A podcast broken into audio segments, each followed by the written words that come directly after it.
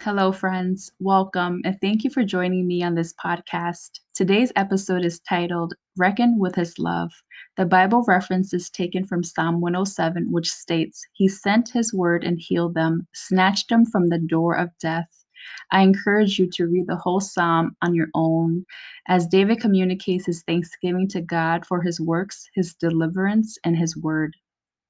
How many of you know that sometimes we get defeated? You know, like when all of your mind goes in tangents and or your emotions go haywire, and then you're left thinking like, "Wait, what just happened? How did I get to this place of defeat?" Sooner than you realize, you've allowed the enemy to entertain uh, your thought life. And now whatever those images might have been or the words that was spoken from others it's it's now se- seeped into your spirit. And tonight was one of those moments while I was reading a post from a famous celebrity, which I don't normally do. Somehow it brought me back about three years ago in my mind to the exact location with faces I won't name or mention, and a seemingly insurmountable time nonetheless. It truly was a life or death situation, and I felt as though I was caving in with no escape route.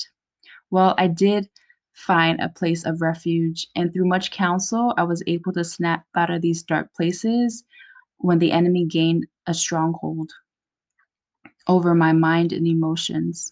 But when I thought about it again, somehow tonight, it was with much intense emotions. And I did feel like I was stuck again to that place three years ago. But then God showed up. God showed up, and he graciously reminded me of this verse. Again, it reads, He sent His word and healed them, snatched them from the door of death.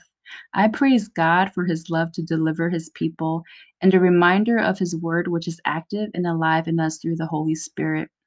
What is interesting is that right before the enemy tried to open this door to this past encounter, it was that the Lord brought the scripture to, to me it was as if to say, "I got you, daughter.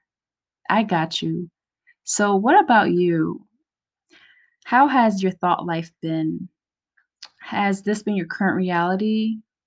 Are your thoughts racing? Is the enemy trying to taunt you and ensnare you with his lies? You see, if he can bring on his fabrications and make you question the goodness of God, the love of God, and have you for a moment forget that you are a child of God, then he will. The devil despises when the people of God push forward with his word and his truth. So if you're going through something like this, remember who your defender is. God is your defender. When the enemy attempts to sabotage your freedom and deliverance, remind him that not only is his time short, but of what your heavenly Father through Christ has done for you over and over again. When the enemy tries to throw you back into that black tunnel, recapping old events, thoughts, don't allow him to do so. Do not allow him to captivate you with what God has already freed you from. And never forget your positionality in Christ.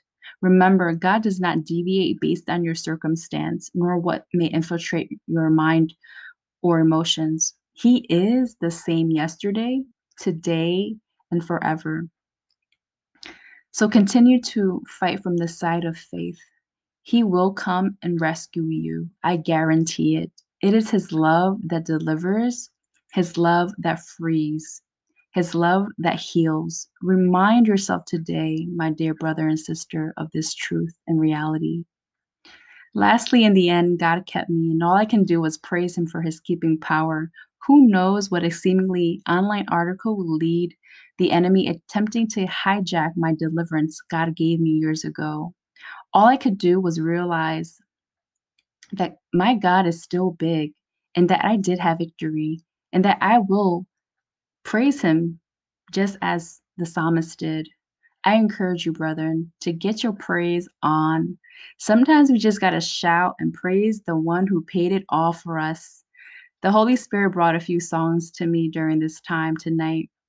They are Oh, Praise the Name and Reckless Love of God. I hope these words bless you as they have blessed me, which is to know the greatness of God and his pursuit for us. Until next time, blessings with love, Stephanie.